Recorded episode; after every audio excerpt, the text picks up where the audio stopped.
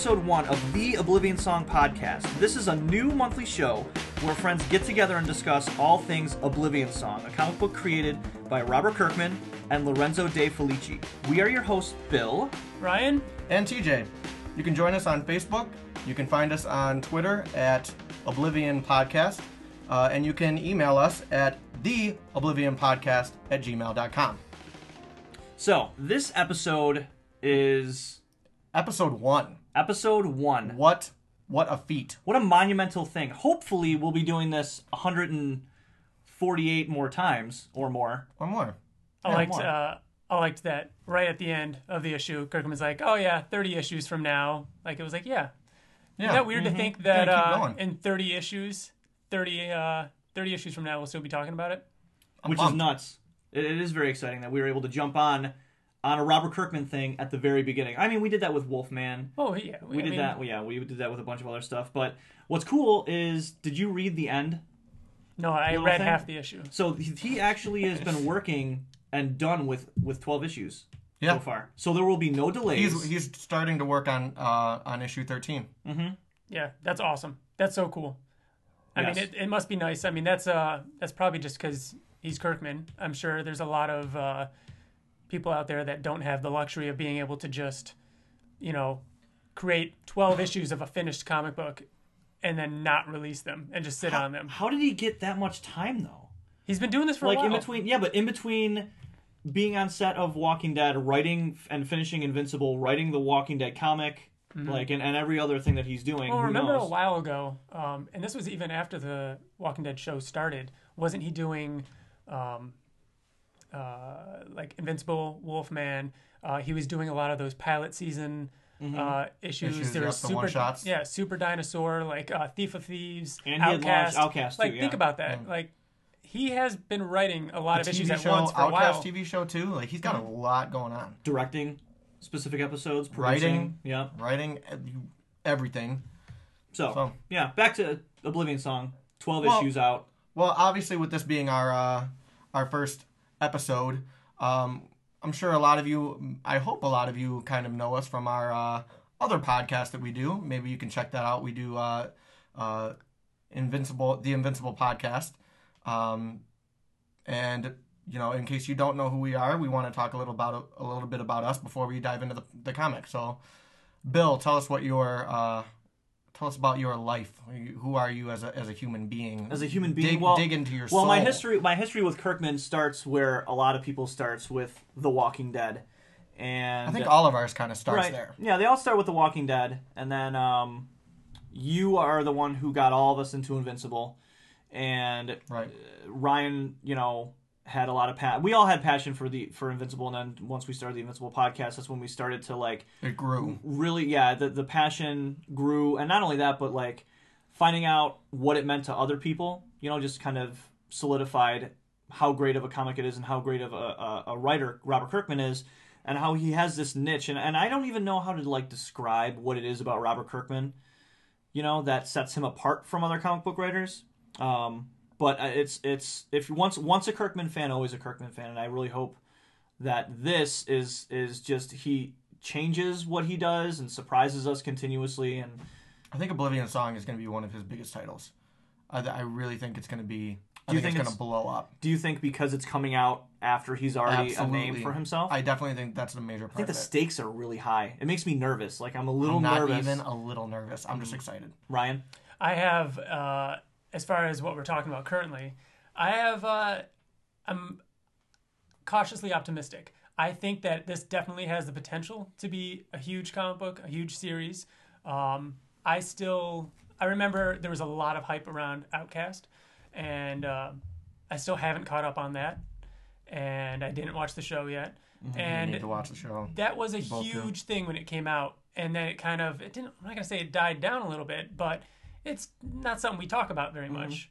Um, so i'm feeling like you know i'm being prepared in case it's similar to that. But i think that this has a, a bigger push behind it. I think that it has a lot more of a uh, i don't know. Mainstream. kind of story. Kinda, yeah, like whereas you know a horror comic is a little bit harder of a sell, in my opinion, um, Than a- sci-fi. Than sci-fi, and sci-fi is you know you know a little bit more mainstream, like you said. And I think that uh, I think this has greater potential, which you know is why I'm optimistic, and I think it could go could go places. So, but what other uh, comics do you read other than Kirkman stuff? Right now, the only thing that I'm really reading is Saga, Mhm. and that's about it. Okay. Not Ryan? reading anything else. Um, obviously Saga, Walking Dead. Bill, you're still reading. Oh Walking yeah, Dead? I'm reading Walking Dead. Yeah. Yep. Um, are you caught up on Walking Dead, Bill?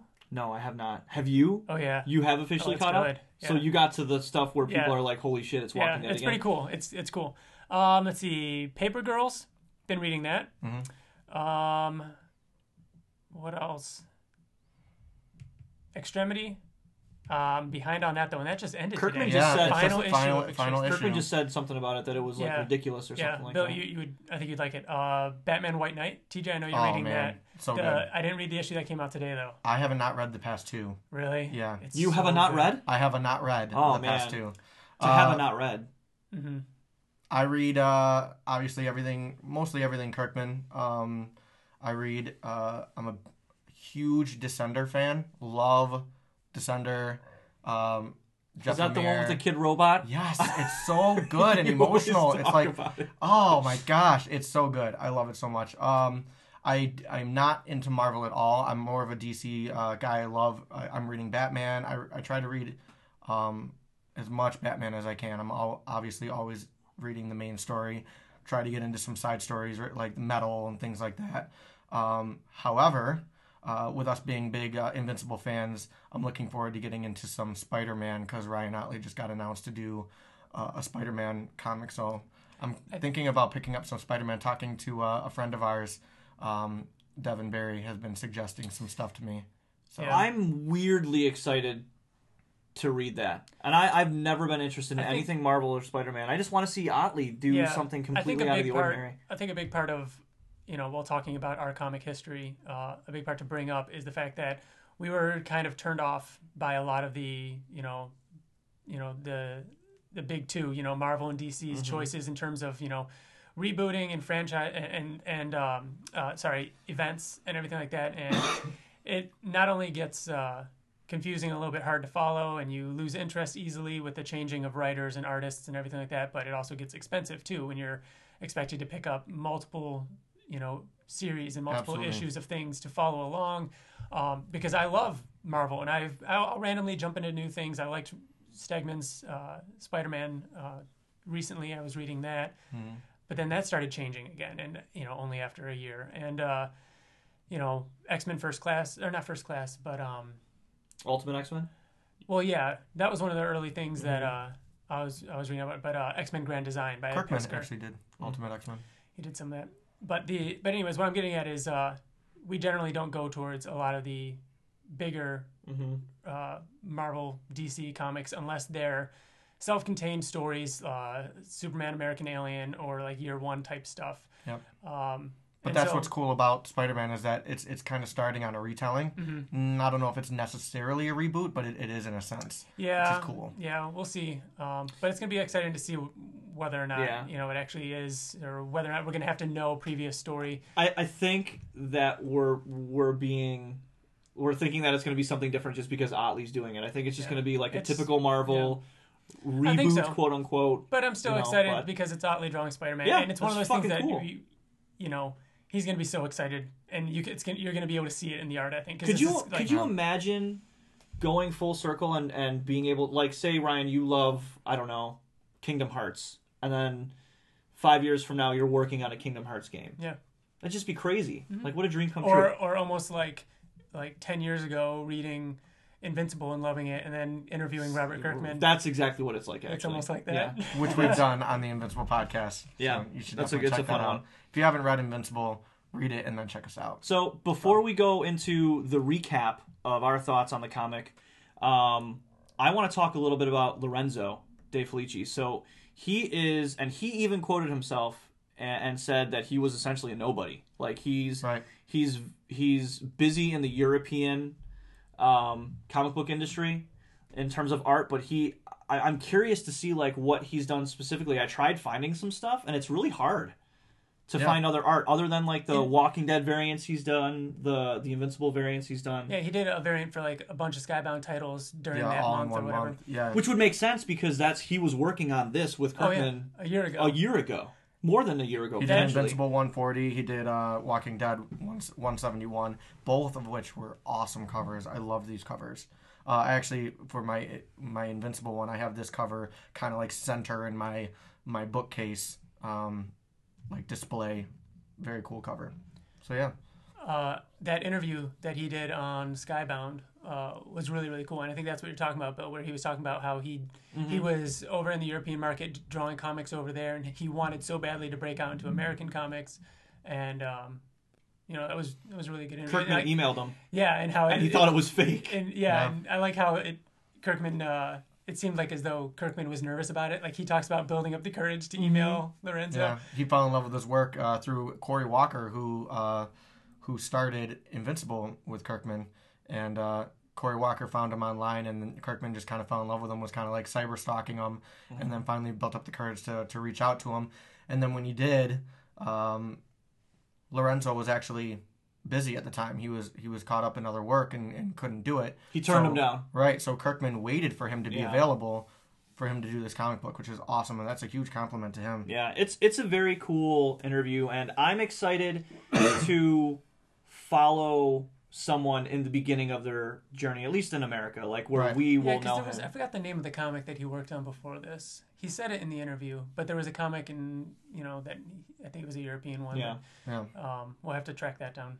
I'm so curious to like. I, I can't wait to get further in and and like read more about their relationship, but to see specifically how He grows. No, well, how Kirkman and I'm Lorenzo work together. Mm-hmm. You know what I mean? Like, is it through Skype a lot of the times, or does he just send him scripts and it's like a long distance relationship? And I- that's I- uh, and that's similar to I mean we talked about that with Kirkman in the uh, interview he did like working with them and how it varies from artist to artist and how that relationship builds where newer you know relationships he might be a little bit more specific in their script whereas artists that he's been working with for 15 years he might just be able to say you know something like this make it cool Right. I was actually thinking that as I was reading it, I was like, oh man, like this, I, I could imagine the script for this being very thought out and Yeah. meticulous.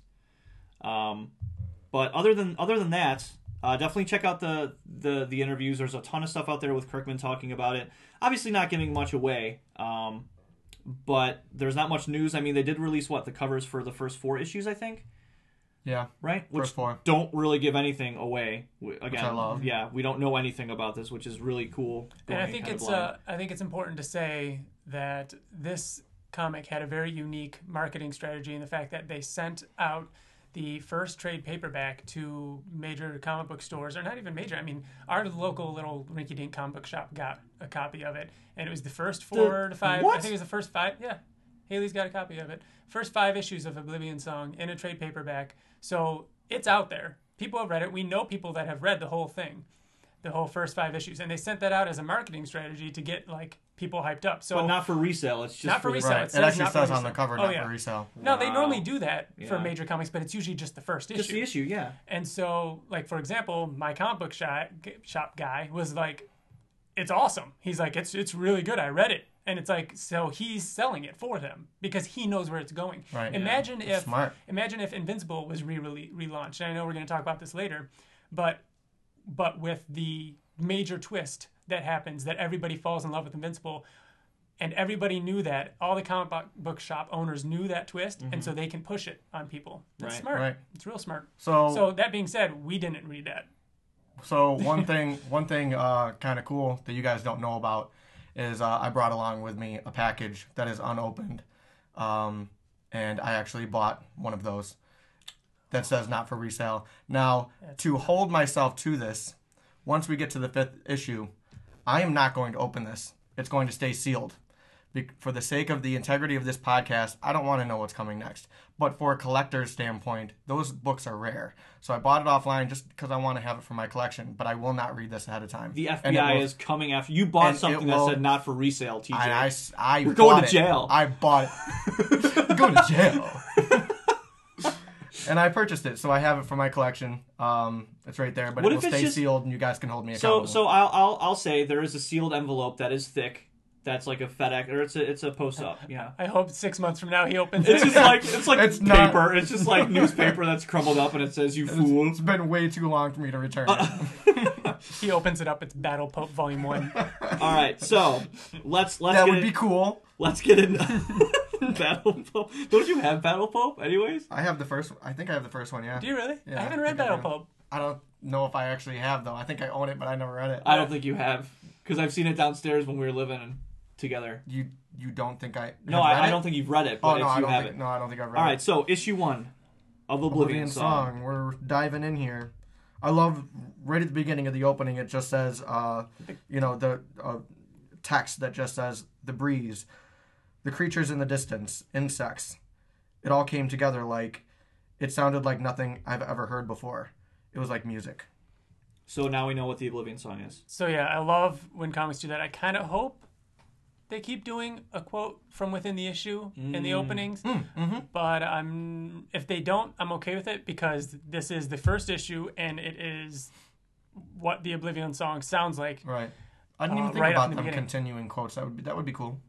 I'd Yeah. like that too. I think that's good. Again, cool I- idea. But again, if not, it's okay because it's the first issue. right. It was such a weird feeling reading this issue again. Like I don't, I have no, like I, I don't know what's gonna happen. I have no like um ideas of of what like the tone of this could be. I feel like it could shift entirely. Mm-hmm. Like Kirkman could just throw us for a loop. So I, I don't know if they if they did that, that would be cool. Um, I like the tone that it set up. So we've seen this was promotional stuff. This was in the trailer. Yeah, the whole the first like you know ten pages or so was a lot of the stuff that they've been using as promotional. You know what though? As much as like we retweeted on Twitter and we we we've talked about it, it's been everywhere. I have not watched it. I didn't want to watch it until I didn't watch it until after after this and I think it came out like in November or something, like December. It came out a long time ago. I've been avoiding it. It's been rough. Well, so so what's interesting when I was reading this was I, I why are they running? I think they're running from that monster. Aren't they? No, they aren't running from that monster. They're running from him. I think they're running from him. He's And- trying to take them, trying to capture them. Well, we know we Oh, know. you're like, right, you're at right. the He's end of the trying to get issue, them. like so. they, I- they were set up. Uh, they went out there as kind of a we don't know yet, but there was a Right. plan for them to go be seen by him and do something, but we don't know what they were supposed Oh, to do. yeah, Right. but e- but even Either still, way, like, it ends with them running from him. right. Right. One thing that that jumped out at me on this too is uh, the color, and uh, Annalisa Leoni uh, is a freelancer for Skybound. I thought she did awesome on this. A Uh, freelancer did the coloring on this. Yeah. no I think- shit. I think she did really well on this. I think the coloring is one of my favorite things about this. I agree. I think if you look at that one panel, um, the one page, it's actually so one, two, three. It's it's page three, and it's the it's the entire Splash page. splash page of him. Just l- take a look at like the sun pe- peeking out from behind him, the darkness of the clouds. Like it it looks alien. It looks other dimension like, not just like the shit growing on the buildings and stuff like that, but it looks like it's something that is out of this world. Which they did a really consistent job throughout. Which do you think Lorenzo did his own design too? I, yeah, I Yeah, think he, he- I think he did. talks about it, right? Yeah, Yeah, he talks about uh, why he designed certain things and what certain things mean and represent. So yeah, but yeah, these uh, this uh, man and woman are running. They look terrified and they're running away. And you see uh, our hero or this ominous man. We don't know who he is yet. Nate, Um, Nathan. Yep. Nathan Cole. To- to- uh, on top of a kind of a infested building that's like broken down, pointing a gun, shoots them. Um, and teleports them back. yeah, right. So right after that, a monster comes up from underneath uh, Nate and starts attacking him. And he that so- gun existed in Invincible, didn't it?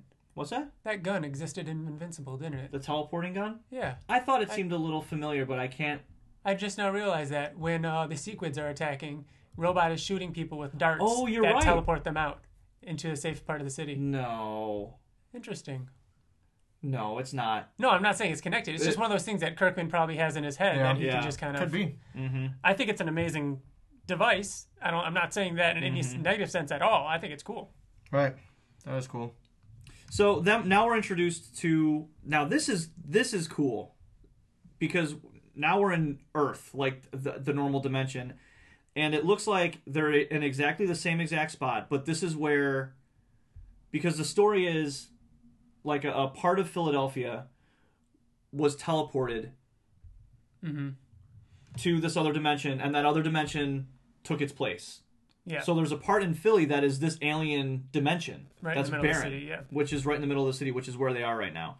One thing that I like though is is how he got out of that dimension. He kind of took one of the bullets and injected himself, stuck it in his own neck to to transport. Why did he even wait to do that? I thought that was awesome. Like Because he, his, his this whole his, fight, his too- belt his belt wasn't working. yeah, but uh, well, I guess he's running the entire time. But I was like, dude, if you knew your belt wasn't working, then I would have just next step. The the fight choreography in a comic book. I loved reading this panel to panel too. I thought it was really well. I don't know if it, you know if this was more Kirkman or if this was more Lorenzo De Felici. Um, but I loved all of this whole fight. I thought was really cool. And then his belt wasn't working, and he was about to get eaten, and then just took a bullet out um, of his gun and just stuck it right in his neck to transport transport him out. I thought that was awesome. Uh, another thing I really like is um, the formatting of the issues or of the panels on the page and how the art will bleed in behind other panels a little bit and like fade and get like uh, kind of chopped up and everything and just the layout of the paneling and everything like that I was impressed by. I Yeah. noticed it. Oh yeah, it does make it seem bigger, like larger than life almost, because it's like the the panels are on one giant sized panel. That is cool. In some of them, yeah. I was trying to like like zoom in and look at all the different creatures that are in the background. Like there's this little toad thing that's sitting on the. Sitting on that, yeah. that was neat. That was super cool. But yeah, so he's shooting people and teleporting them to Earth. Which is in the Our same exact spot. Yes. So who's who's this? What what's the guy's name? There's an uh-huh. African American fellow, Duncan Duncan. is his name. So Duncan and then this other girl meet Nate there. Bridget. Bridget. Bridget, okay. thank you. So so Duncan and Bridget meet him there, and they're like this ragtag team that that it's just the three of them. hmm It seems like that's the team. Yeah. Yeah, they do it together.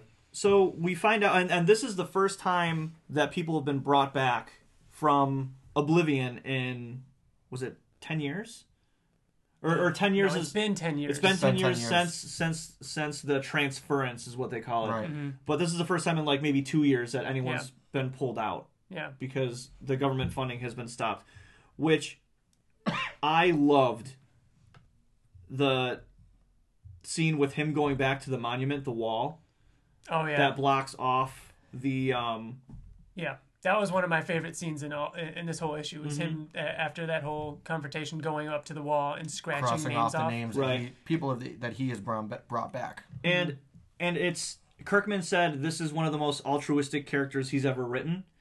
And like who truly believe and like he's a good guy, he's hopeful, he really believes in what he's doing and what we think he's doing it for the right reasons, but obviously he's looking for somebody, but he's still trying to help these people get Yeah. out, you know what I mean? It means something And if he's scratching these names off. It's more like he's sticking it to the man, like the government who gave up. Well, I'm sure he's frustrated. We know he's frustrated. Yeah. Um, in that scene, there's the uh, the Priest guy, religious yeah. fanatic, you could call it.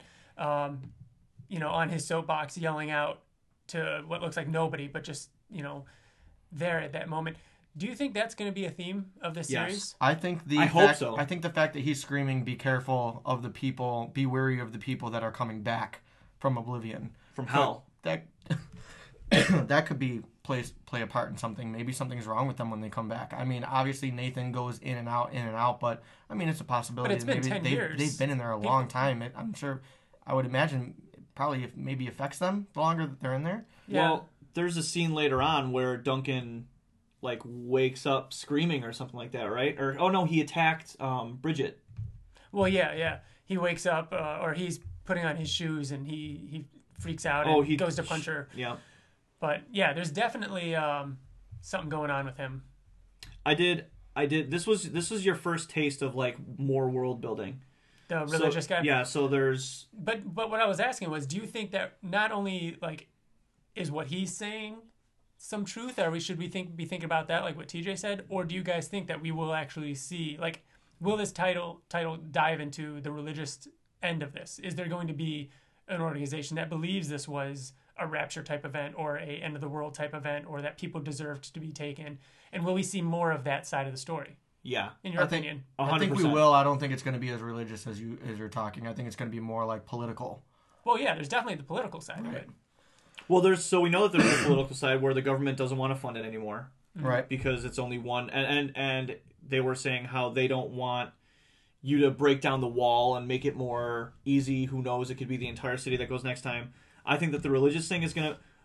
Okay, so we're gonna find out what caused the transference, right? Yeah. I Like don't know. that's- Do you guys think we will?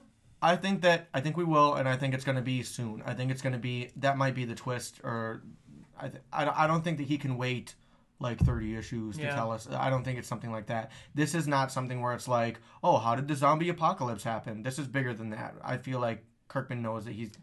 He, I think he's going to tell us. Yeah, but when I when I started reading The Walking Dead, instantly you think you have to find out what caused it. True. You know what I mean? And then once the comics started going, you did you stopped caring about it, True. and you cared more about the characters, which Yeah. this could potentially be. But who knows what's going who who knows what's But going to happen? but the uh, I don't know. But when you read The Walking Dead, it was 100% about the characters. When you read this, all they talk about is the event that it happened. It happened. It happened. You know, the since event, it the happened. event, the event. It's it's kind of like They reading The haven't- they have a Walking name Dead for it. and them talking about The Walking Dead. The Yeah, Walking when it Dead. happened, when it happened, when those zombies happened, when they Yeah. turned, you know, but yeah, but it's not really like that. It's about the people. I agree. I think we're gonna find out. I think we will, and I think we will because I think that you know I don't know if we're going to get into predictions at some point. I think that it's going to happen again. I don't think that it's fair that Kirkman is laughing at us with all of our completely wrong predictions. That's the point. That's why we do it. That's Well, why but we it's do not this. fair. We He's do got- this to be wrong. He's got 12 issues already on us. Like that's not fair. We have Not only we that, have but we have 40 pages Not only to that, go but on. uh, half the listeners that are listening could have already read the first five issues, and they that already makes me know. that makes me mad too. Not mad, jealous. Can we open that up? We could open it. And No, just read you it already said right that we now. wouldn't. You already said that we we wouldn't. Can, we can open it and just read it right here live on the air. Remember how we said that we were going to find out what happened? Well, all right. I'm gonna bring it in on our fifth issue, and it's just gonna be ripped to shreds. The envelope is just gonna be Mm-hmm. completely tarnished. So we find out rather soon why Nate is so eager to keep going back. He's looking for Ed. Which uh, that guy at the bar, he bumps into the guy at the bar and says, you know, oh, you still haven't found the one you're looking for. You know, Ed owes me a lot of money or something like that. Yeah. And uh, who do you think the girl is that's with him?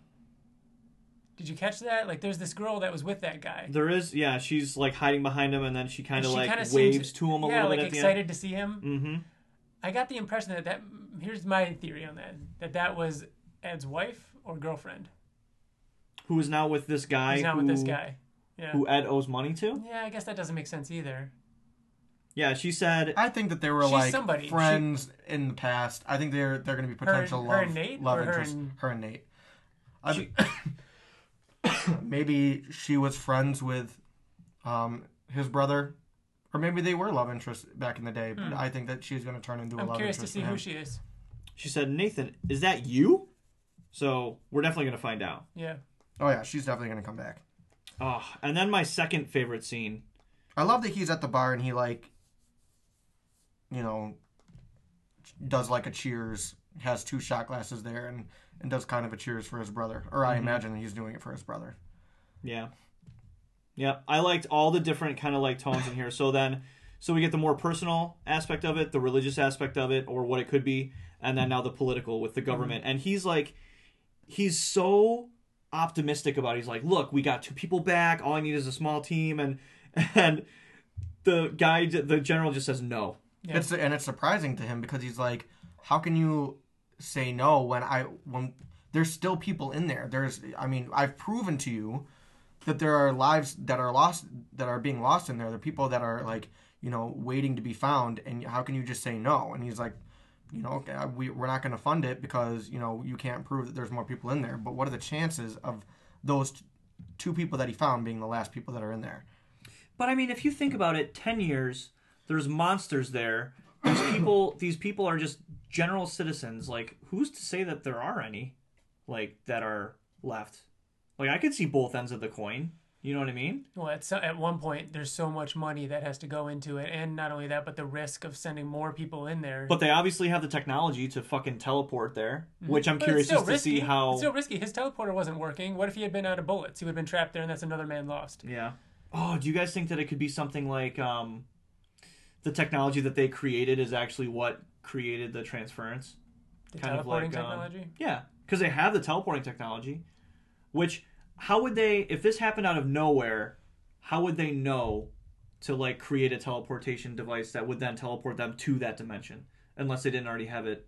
That's interesting. There could be so many One other thing, factors uh, that I we don't even know about. Like, One Like, thing that I that that theory kind of ties into, Bill, is the fact that the logo, which I love the logo for this, um, Oh yeah, the has an, O's. it, the O's have an uh, is the in, infinity sign. mm-hmm. So I was thinking of like how that could be symbolic for something, Mm-hmm. and that's probably me looking into it too much. there could be things in this comic that like um sci- like sci-fi things that we don't even know are part of this comic, like time travel Or or things like that. rules. Yeah. Yeah, like, like that, we- that we don't even think I of. hope that so, could be because an when I was- thing if we knew what they were. Yeah, when I was reading it, I thought a lot of um, what's that? The Mist, where like the the government was working on this thing, and they wanted to create a window to look in this other dimension, and they Mhm. created a doorway, and then Right. that dimension seeped into ours, and there were like yeah, monsters I don't stuff think like it's going to be something like that. You I don't think think so? Kirkman knows more, and like it's going to be way more than that. That I don't seems think it's a little be too man-made, That but I- seems a little too simple. I think it's Right. gonna be man-made. But I think, it could be something like that. I think that's a cool idea. or what if it's it is something that we caused? What if it is religious? What if it is actually what hell is? I don't think that it's going to be religious. You don't think that it could be? I be? don't believe for a second it's going to be I something. don't. I don't mean like in the in the actual like sense, but it could be like we what- already know that it's alien. we don't know that. Yes, we do. How do we know that? Kirkman said it is. Oh, we did. Uh, Kirkman was asked, and he said, Oblivion Song takes place in a modern day Philadelphia where 10 years ago there was an event called the Transference, where a large selection of the city of 300,000 people on it traded places with a land mass from an alien dimension. And then he goes on to talk about Nathan and stuff. Uh, he says, uh, people have been rescued. He continues to go over to this alien dimension called Oblivion. Yeah, but what I'm saying is that how how do we know that this alien dimension isn't what hell could be? I guess it could be. I'm just saying there's a lot of different there's a lot of options. Right, but him him saying alien right now, I mean, I I don't disagree with you that that could change, but as of right now, in my mind, I'm thinking like outer space aliens. no, I took that as alien means unknown. Yeah. That's could the be. way I took it. Right. Right. Well, And this is- alien. Well, maybe not. I don't think that this came from outer space because obviously, it's not another world. It's another dimension. It's yeah. something different. It's something that is on Earth. So maybe outer space isn't the right term, but um, alien, as in they're obviously these creatures that are you know. But I don't think that alien meaning demons or alien meaning hell like. Oh, it could be. I don't know. I'm not going to place any bets on it because I'm not too confident. I'm just throwing literally everything at the wall to see if anything sticks. Because I'm going to be right on something. The more you, the more The you more out I there. throw out there, the, I have to be You right. don't care about how much you're wrong. You just you just want that the one, one, thing. thing. Yeah, even if it's like 25% true about what the one thing that I was right about. Uh, we're skipping an important character. Heather. Yes. The uh, yeah, he's in a relationship with her. She's the uh, she works for the government, right? So she She has to. Doesn't really. She. I mean, she made the. She got the meeting with Nate with that general guy. yeah. So we don't know too much about her exactly, but just that they're together. How old would you say that Nathan is? I don't know. He looks old. But then again, they talk about that in this issue, which I like. They, they bring up the fact that anybody that's been over there has like more wrinkles and is more mm-hmm. grizzled looking, and you can tell because everybody in this comic that has been to Oblivion, their face is way more wrinkled and distraught than anyone else. I, I don't think that's like a physical reaction to being there. I think that just shows like how stressful it was. no, that I exa- Okay. yeah, yeah, I agree. like people I- with kids age. yes, that's why I'm great, saying okay, it's yeah. hard to tell his age. Right. Right. But speaking of that, I think that was part of that scene almost was uh, his chat with Duncan about the Oblivion song. Mm-hmm. I really liked that. Did you like? Uh, yeah, that was very cool. Oh yeah, how he was like, I could get a recording What do you think about that? of it. And then Duncan freaking out, saying no, it's all in red text, red font. I don't know, but let's go back because there's first a page of um, him sewing his shoes together, which I feel like I've been saying this a lot almost with every page, but I love this. I don't know why him needing to keep a piece of it. a, a piece of it and like be it that's that's the thing that got him through Mm-hmm. because like you know i don't know but i just i liked hit i don't know it seems like he has this weird connection with it but he wants to forget it Yeah. you know what i mean like he Lorenzo De Felici, when he was talking about how he designed them, he said he brought up the shoes and how they're a representation of his trauma that he's had in his past. So I think, you know, I think he's gonna hold on to these shoes.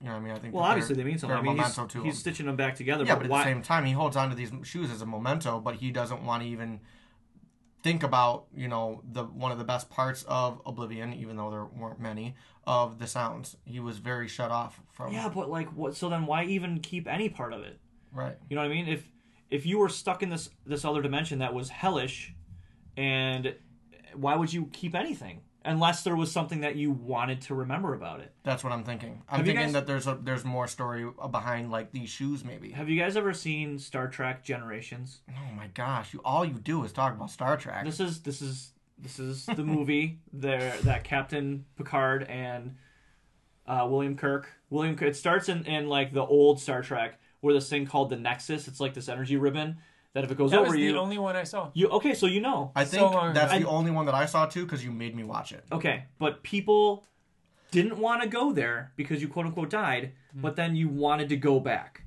Well, it's kind of like a. It's not quite Stockholm syndrome, but it's that that that he fell in love with it. He fell in love with the Oblivion song, and he knows how bad it is, and he knows Mm-hmm. that it's that he doesn't want to go back, but there's a piece of it that he loved, maybe Right. that's why he he can't throw it away. It's like having an ex that you just can't throw Ooh, that, that box of stuff out. oh, what a good yeah. That know what I like mean? that like one book Yeah, that she left, and, and you just keep it just because. Mm-hmm. yeah, and it was bad. It was all bad, It was all bad. There was not but there was some thing. good. Oh, There was yeah. some good, and then it's it's like holding on to that, right? Oh. I yeah, I think you're right. So Nate goes back in, right? Or he's about to go back in because he's Uh, getting yeah. suited. He's getting suited up, and he's, Yeah, he's and that's Yeah. when they have the talk about the Oblivion song. Mm-hmm. And what the Oblivion song is, what which the Oblivion song is kind of uh, This the This- atmosphere sounds. this confrontation made me feel like Nate is going to get stuck in there again, as it introduced in the beginning of this issue can, that it could happen. They even bring it up like, "Hey, you're you're you're, you're good this time," um, and I have a feeling when he gets stuck in that dimension, um, Duncan is going to save him. And I Duncan hope- going back would be a huge moment, I think, for his character. Duncan Mhm. Yeah. is actually Angstrom Levy from another dimension. I think that Duncan's going to get stuck in there. He's going to get stuck in there a long time, and it's going to be kind of Kirkman's way of um, of of introducing Oblivion to us, and it's going to be um, kind of Kirkman's way of um, keeping Nathan in there so that Nathan can explore it more. Because he even said himself they've only been to certain parts of it. Yeah, you know, I think if Duncan goes in again, he's not coming back. I I get, I get that impression. I again he goes in and out all the time though. I'm You just think Duncan. the next time. I'm talking about Duncan. Oh, okay. So, he was only in there for that one time, came back, and he's traumatized. but why would why would Duncan go in unless he gets To trapped? save, to no, I'm saying, Unless Nathan I'm gets saying trapped. Nathan gets trapped, Right. And Duncan is the one that has to go in to save him. I agree that that's going to happen, but I'm saying that I think that when Nathan gets trapped, he's going to get trapped in there for, for a very Mm-hmm. Oh long yeah, time. yeah, sure, yeah. I'm just saying, I got the impression through that whole scene about talking about the the, the siren song and everything that uh, if Duncan heard that that siren song again, if he heard the call again, he uh, he's not going to be able to let it go again.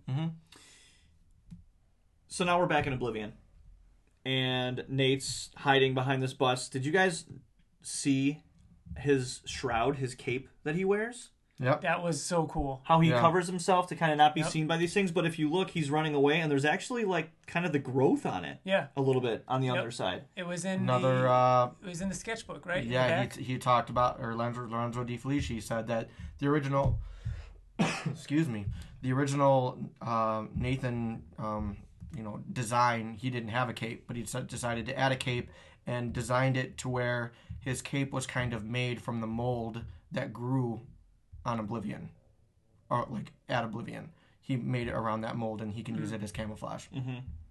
Very cool, and he does it a bunch of times. Well, he does it two times in this, but yeah, you can see how moldy it is.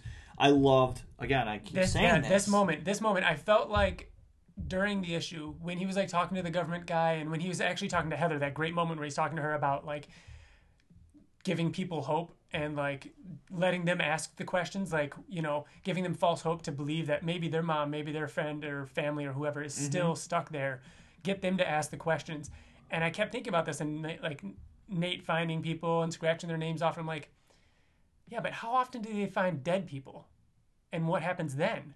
And I loved getting that answer in this issue. I felt like this issue answered a lot more than I expected it to. You keep saying this issue, but this is the first issue, and That's we got I these mean. answers. It's so awesome. I, I- I think it's amazing that we got this much. What of is it, this issue. TJ? so awesome. Okay, cool. Yeah, no, I agree. And Kirkman even said that that it's going to move a lot faster than it's Very fast. Going to be very fast paced. yeah, it's going to be very fast paced. But there's going to be questions on top of answers on top of questions on top of answers right away. So yeah, he takes out the uh, denture mold, or you know Mm-hmm. whatever you call it, the dental mold, and so he goes by teeth records, so they can actually confirm dead uh, in he was, oblivion. look, he was looking for his brother. Which is interesting. Like, do you think that he's telling the government that too? Like, is he? I don't. are Yeah, they- I I don't do. think he is. is there a registry that- of people that have A hundred percent. He's he's letting family members know. You'd think that'd be just as important, I don't I guess I the think- government doesn't care because they think- assume they're all dead anyway. Right. I think he's completely cut off from that, though. I don't think he's like he's Working not working them. for them. So why would he care about that? He's their own finding people and crossing off names off of a You don't a think government. No, I don't. you I don't, think that he would go himself to find the family members and be like, "Here are denture molds of." No, I don't. I do. Do you think that's something we're gonna find out? You really think he's doing that? Yeah, I do. I'm going to throw it at the wall, and I bet you that's going to stick. I bet you it does not stick. Ryan, do you think it's going to stick to the wall? I think that him, you know, and his little team of uh, the other two, Duncan and uh, Bridget or whatever, I think that they have a record. They know all the names of the people that are gone. Do you think they I have think their that- dental records of all the people that have gone when they're not working with the government? They don't Uh, know who's who. I think they do. I think they do because I don't know. It wouldn't right. be it wouldn't be out of the realm of possibility because Nate worked for the government. They had those technologies. We talked. He talked about earlier that he had a team that they used to go in there. You know, what I mean, like I can't. You know, they hacked. They hacked something, got something, whatever. They have Mm-hmm. the dental records so that they can keep a log of everybody that doesn't. But Bill, no, I disagree. I don't think he's telling the families that they're gone. Then why do it? Why so they know. So they have a list. So they can. He's checking to see if it's his brother. He even says that. Oh yeah, I guess that's the only reason why. How else is he going to know that that's his brother if he doesn't have the dental records? Right, I, right. I, Ryan just threw his hand. He dropped the mic. Well, you guys are asking No, whether or no. not he has the dental records. He clearly does, because how is he going to tell whether or not that's his brother? I think he has his brothers. You think he has his brothers? What? I don't Yeah. have my sister's dental records, think and he- I don't know where I, I know, could get but I them. think he would get them, get that. But why would he try and track that down? Oh, I'm going to get his, and while I'm at it, might as well just track down all the other 300,000 people that have been lost too. There's no way he has 300,000 people's uh, dental records and is checking people off a list. He has his brothers. He's looking for his brother only. When he worked for the government, and this was a full fledged operation with a team of people, and they were sent to go in there, do you think they came across people who had already died? yes. Do you think that they had records? Yeah, they wanted to ID him. Okay. They know. So there miss- you go. He Missing had peop- it at some point. Missing people that were in that vicinity. They have a name of every. Obviously, the the names on the big wall. They're, no, they, I'm saying the government probably had records too. Yeah. So so now we get this, and I'm, I'm going to read this verbatim. He says, "Is this you, Ed? I'm sorry. Okay, I screwed up, and I'm sorry. So what did Nate do? What did he screw up? This is what I'm talking about, and that I think that whatever happened, the transference, because Nate is a technologically savvy guy. He mm-hmm. obviously has a teleportation gun and the teleportation thing. Who's to say that he wasn't part of a team that did this? I agree. He screwed up, Ed. I'm sorry. I think Do you that think that he's? I think that- the reason why he's doing this is because he feels responsible for it. I, th- I think that the the common um, the common thing to think is the fact that you know Ed got lost during the transference, but I don't think he did. I think he was probably someone who went in with Nate with his brother, and something happened, something went wrong, and uh, it was Nate's fault that Ed got stuck in there and has been lost. I was referring to that it's Nate's fault that the transference happened and his brother got lost. I disagree. That's like bold. That's a bold. That's, That's like not a bold predicament It's not even. It's not or a a prediction. That's the whole predicament. That's like a. I don't know if I'd like that. That's a little too much for our main character. I don't know. what do you don't mean? know. Why can't he have been? There I- would have to be definitely a story to be built Bill. around that for. if that he was be- part of the government team that caused it, why would he still be on the team going in, and why would the government still be talking to him? You'd think like, because he feels responsible for doing it. I don't know. It just seems like one of those things that the conversation with that general would have gone a lot differently if it was. How would it have gone? Them arresting him or something like that? Plus, know. not only that, but if he was, if it was caused by him and he caused the death of three hundred thousand people, Not death, Like- transference. tr- okay, but still, the ca- the death of a lot of people. Obviously, there are people dead here. If you think that he's, but he's like all his only concern is finding, is finding his brother. No, he would he would be like half a person. Like he would be distraught. You that's that's a lot to deal with for mm-hmm. someone who caused something that massive. I don't think that he caused that at all. So now we also know that there are many survivors, and they here's he- okay. They say that's him, all right. Where does he come from, and what is he doing? So they've been watching him. Yeah, but where does he come from? So the, to you know You'd think they'd elaborate, know. there Yeah. are people up on a rooftop just kind of like spying on him as he's doing stuff, as he's taking the dental mold and things. And then they say uh, one person says, "That's him. That's him, all right." And they say, "Where does he come from, and what is he doing?" Uh, someone says, "That's what the Crenshaws were supposed to find out. They betrayed us."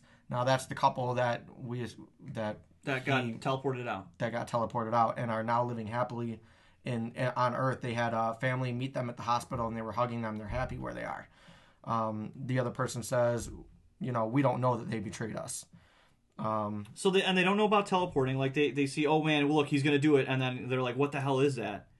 Well, think so about it. So once he teleports, they Think don't about know it. If- what, what he's doing. if if all those people were transferred from one dimension to the other and the government over years over 10 years maybe after the, maybe the first couple years they spent developing the technology to teleport into that dimension Mm-hmm. you know when you bill when you were transferred into the into oblivion that kind of technology never existed and then all of a sudden you're seeing fewer and fewer people. Maybe they're getting killed by monsters. Doesn't matter. Years years go by and you see a guy teleport in. It was he from another dimension that caused this? Yeah, but wouldn't would Like- if you saw a person appear, your first reaction wouldn't be like, "Holy shit!" Like I probably go was and they sent the Crenshaws or whatever to go investigate. And instead of coming back with intel they're gone now. Mm. But they also said, don't know, maybe maybe it has something to do with what happened here. Maybe he's trying to fix it. Mm-hmm. And then one of them says, maybe he's killing us. And then Ed, what do you think? And so something happened after the transference on a, or at Oblivion. Mhm. Is it on Oblivion or at Oblivion? They're not like In- like in like New am I am I on New York or am I in New York? But am I on the moon or am I in the moon? oh, that's a that's a question that I don't think that we need to discuss anymore. Every time I say it though, I'm like, Well, you're am on- I in you're am on I in Oblivion you're on earth or am I on oblivion? you're in New York you're on the moon you're in a crater no, but could you be? So you're okay. So say New York. So you're in New York, uh-huh. but you're on Earth. Yeah. Oh, okay. So you're in oblivion you're in oblivion you're in Oblivion. on an alternate earth There you go. Yeah so it's in Okay, oblivion all right. So then Ed says the Crenshaw plan failed. Whoever this guy is, so obviously he's seeing him from a distance. Uh, at first, I was like, "How does he not know?" But it's he's he doesn't know. But they're saying that something happened in Oblivion that wasn't the transference. Right? So there was some kind of event. Maybe that correlates with. Oh no, I don't think that. I don't know what you're talking about He just doesn't know. What he- do you mean? He says maybe it has something to do with what happened here, as in Oblivion. Oh yeah So it, it definitely happened in Oblivion. Maybe whatever happened there. oh no I, th- I think he means as in what happened here like the transference No, I think that he's talking about Oblivion. you think I something think- else happened I think the transference happened, and then they were in there, and then something else happened that correl- that um that n- made they think that he's trying to fix, which he's not. What if I disagree. I think he's just referring to. All right, the- I'm gonna the throw I think he's tra- he's referring to the transference. I do. What's interesting is that this being our first uh, episode, we're going to come back to this one day, and we're gonna we're gonna talk about these predictions. hmm And then King Mortal's going to show up in a, in a future episode or issue. So then Ed says we're going to set a trap. Now he's got growth all over his clothes. Yeah, well, they're doing the same technique. They're using the camouflage. Are they? Oh yeah, that's Or it hundred percent what I took. They're just doing the same thing Nate was. Is they're you they're they're Mhm. that's why they survived this long. They're you know They're using the camo. So what happens? They set a trap for Nate. Nate says, "I'm getting your people out of this dimension," and they're going to be like, "We don't want to leave." Obviously, we we've always been here. Maybe maybe these are alternate dimension. Maybe, how do we know humans aren't in this dimension, or some form of humanity isn't in this dimension? I think a lot of those kind of answers or questions are answered by the fact that it's been 10 years.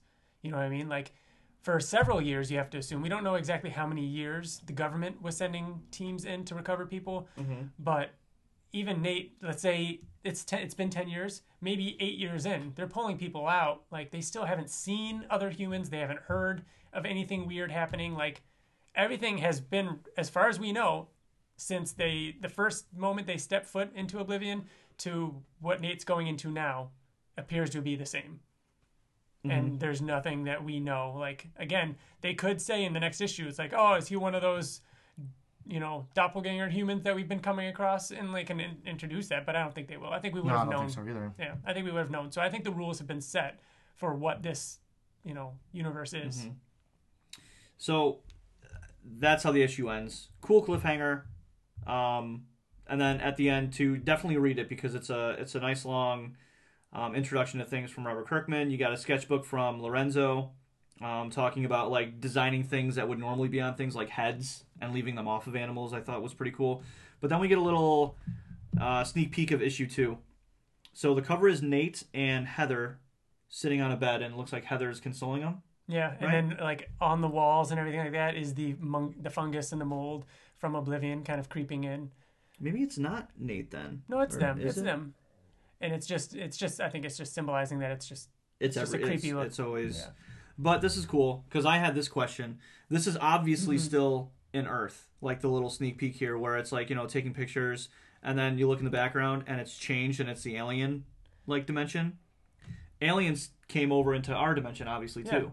so They this is this is somebody posing for a picture while the transference is happening. Right. But then Uh, also answer my question: Where are all the creatures that?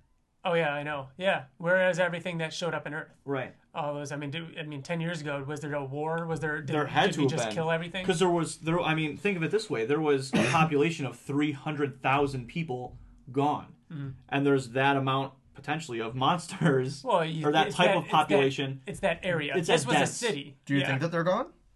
No, I think the government has kept specimens and is Maybe- is maybe doing. You don't they- think that they're normal things on Earth, though? Not like normal, but like No, I don't like, think they're. Oh, there's on a Earth. schmarkin flukin flying around, and Yeah. they're just gonna let it breed. No, I wasn't they- sure if. Do you think that this little snippet uh, in the back of the issue of you know that scene of the moment the transference happens? Do you think that's in the next issue? Because I took that as uh it could be just a fun little thing at the end of the issue, and then maybe the end of the next issue we'll see from another angle, like Mm-hmm. 2 people talking and it happening. You know, I was reading another comic um, called Spread.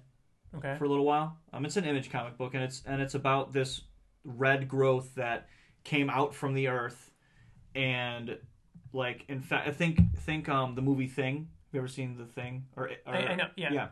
Um, so it's kind of like that. And at the end of each one of their issues, there would be like fan art, and it would be like a like a three panel little thing, Mhm. and then it would just be done. But I think that this is in the next issue.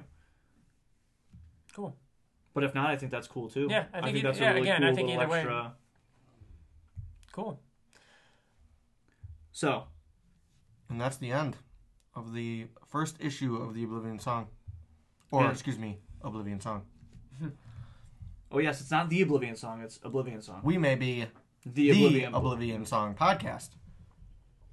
So, let's say that Kirkman did not write this book. Do you think you would have read it? Oh, I think I would have read it just like I would have read Extremity. It, it it's it strikes that kind of uh, indie comic that I uh, I am attracted to. Like, um, uh, what's the other one that's out? Um, like I read Horizon for a while. Most Skybound titles I'll pick up. The um, shit, what is it? The Minotaur. Minotaur. What was that one called? They just announced that that's going to be a movie too. Oh, it's gonna, that's gonna It's- it's that's driving me bothering crazy. Uh, Ottley did a cover for it too. Actually, I don't. Think Oh, is that he the- Did, but it's it's Mm. it's the one where um it's the Greek mythology one, um and it's all about the labyrinth. Labyrinth. The uh, shoot.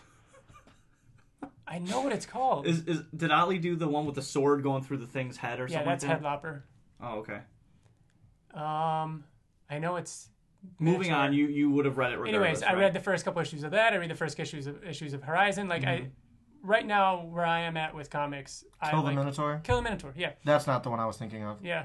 Uh, right now where I'm at with comics though, especially Skybound and Image things, if it at all even some remotely strikes my interest, I'll read the first couple issues to see how I like it, to determine whether or not I'll keep reading.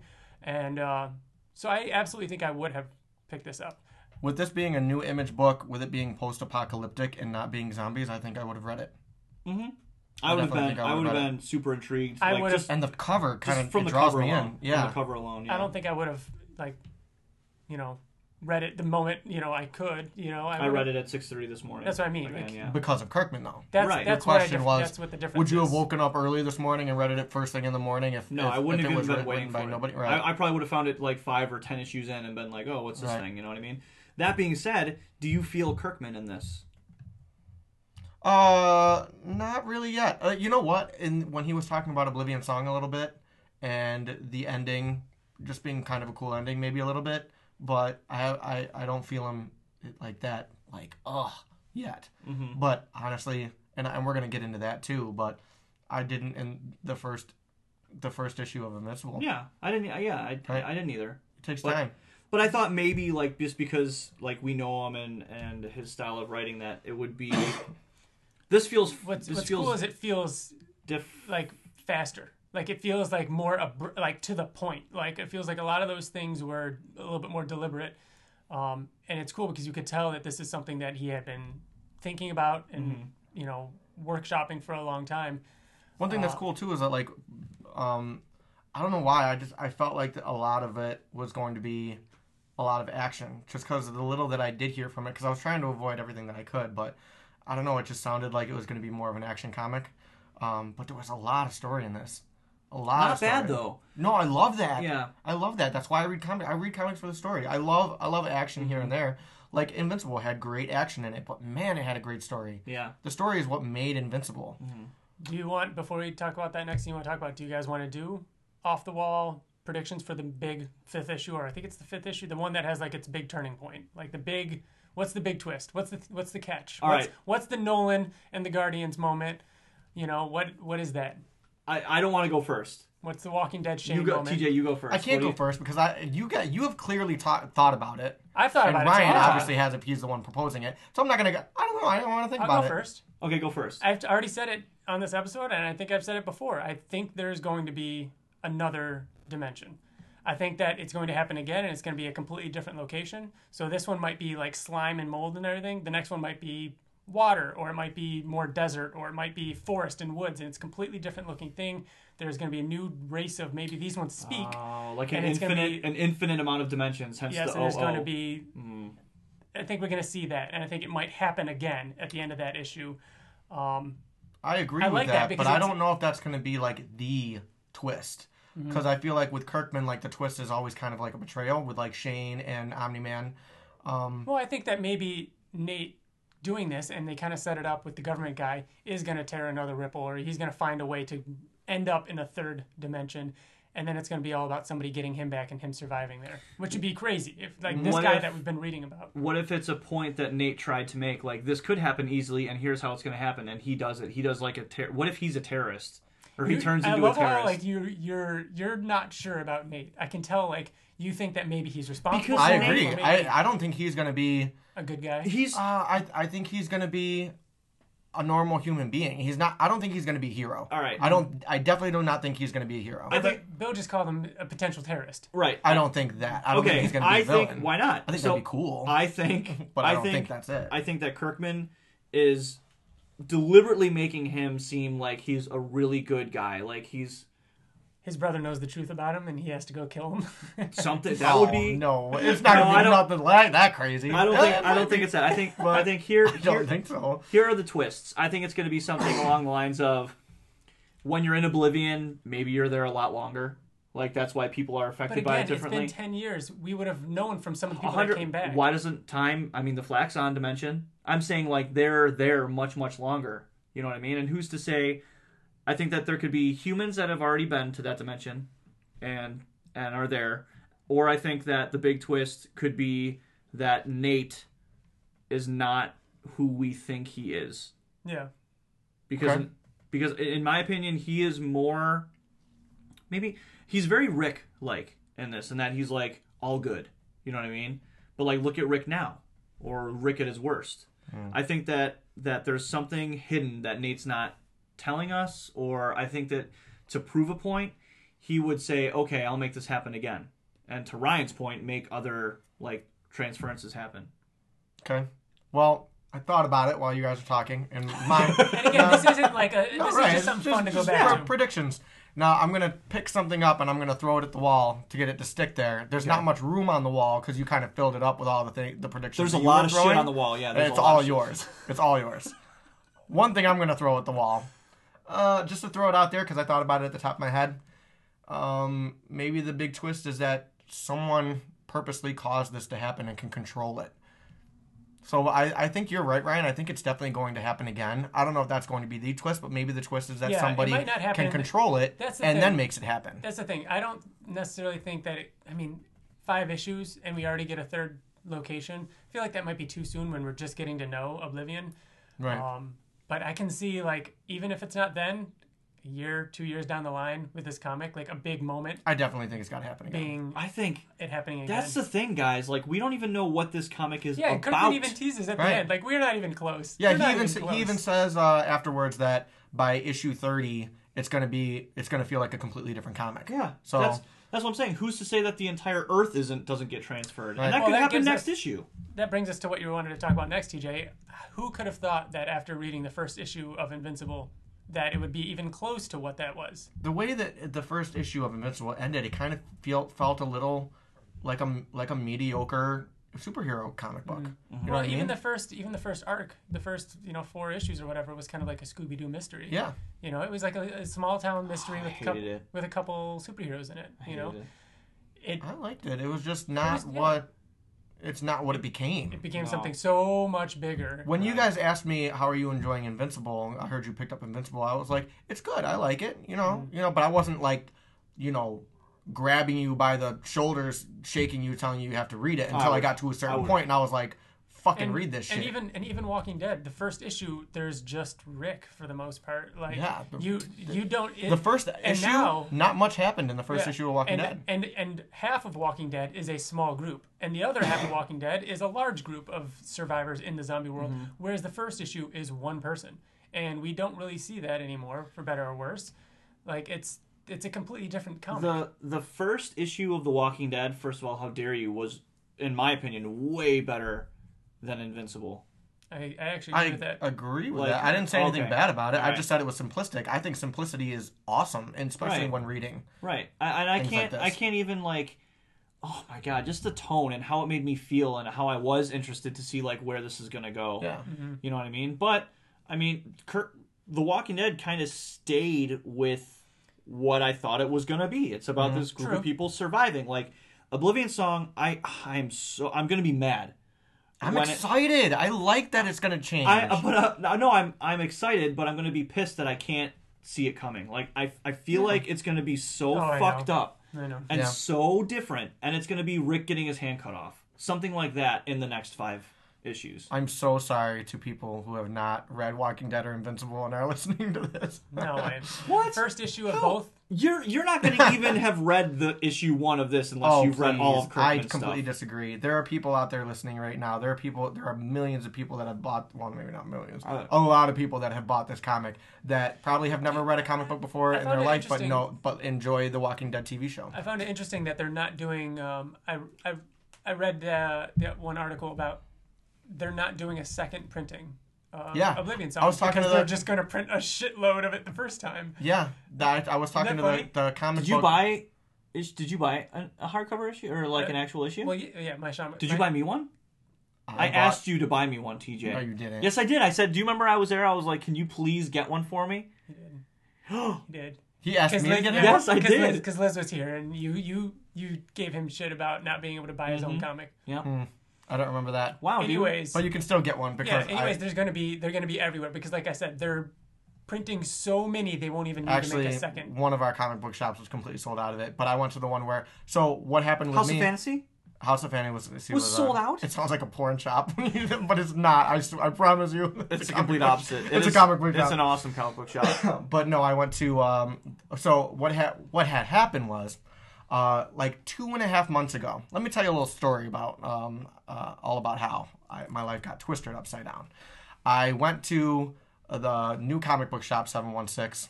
That And- serves bubble tea. Yeah. Okay. Cool. Uh, and I ordered the uh, special edition um, Oblivion song with like the statue and the uh, variant cover and like the pin and everything else. Two and a half months ago, they were like, "Yeah, you can come pick it up on the day it comes out." I went to go pick it up, and they were like, "Yeah, we have your order right here," but for some reason it didn't come in. Then she went on her computer and said that it says that it's out of stock. And she said, "Well, they're probably just going to make more." And I said, "Well, one of the cool things about that is that it was limited to a thousand. So if it's completely sold out, then that means that." I'm probably not going to get one, not through you guys, anyways. And she's she felt so bad that she actually gave me my copy of Oblivion Song for free. Um, and she didn't know why that happened, but she said that the company Diamond that they go through tends to just let people order as many as they want, and there is no cutoff, even That's though they don't have a lot of fucking. That's how a lot of problems happen. Like you hear you hear issues like people pre-ordering the the little Nintendo game systems, and Yeah. I'm like pre-ordering it, but they're not being the fucking like stock Right. to do it. and They're they not cutting them off. hmm. Yeah, So that really sucks. they probably don't think that it's going to be that big of a sell through though. But you would think so. I mean, because those collector's editions, even no no matter how So this is one thing that was online that I saw yesterday, though. Um, someone on Twitter said said to Robert Kirkman, Wake, "I woke up to find that my pre-order for Oblivion Song Special Edition with the statue got canceled due to allocation. Makes me very sad. Always a huge supporter of you, and now i'll just have to support eBay." Robert Kirkman replied to him and said, "There was a problem with the factory. There should be more coming in a few weeks." So And it's going to be more than a thousand then. And the guy said, Will it be resolicited or still sent to those that pre ordered it? Thanks for the info. Kirkman said, It should just be sent out to all the stores that had that had it ordered. So you think? So based off of that, do you think that I'm going to get what I ordered? I mean, I based think off that- of what Kirkman said. I think that if if your store ordered it, they will get it, regardless of whether or not it was if, if there was an issue with the thing, it should still be coming through. But again, that's I hope so. that's Did just, she say that she got any of them? No, she didn't get. yeah. no. There Well, was a- then there that's- was a- I, so- am sorry. I'm sorry. I was the. only, I believe I was the only one that ordered that specific uh, thing. The, that I ordered that. So I was the only one at that comic book shop that ordered the special edition then it box with the statue. So then it would make sense because you're all of the pre-orders then, and if none of them came, they should be coming. presumably they should be coming. Meaning they, yours, the only one. I hope so Right. because I want it. So there you have it. Issue one, episode one of the Oblivion Song podcast. Yeah.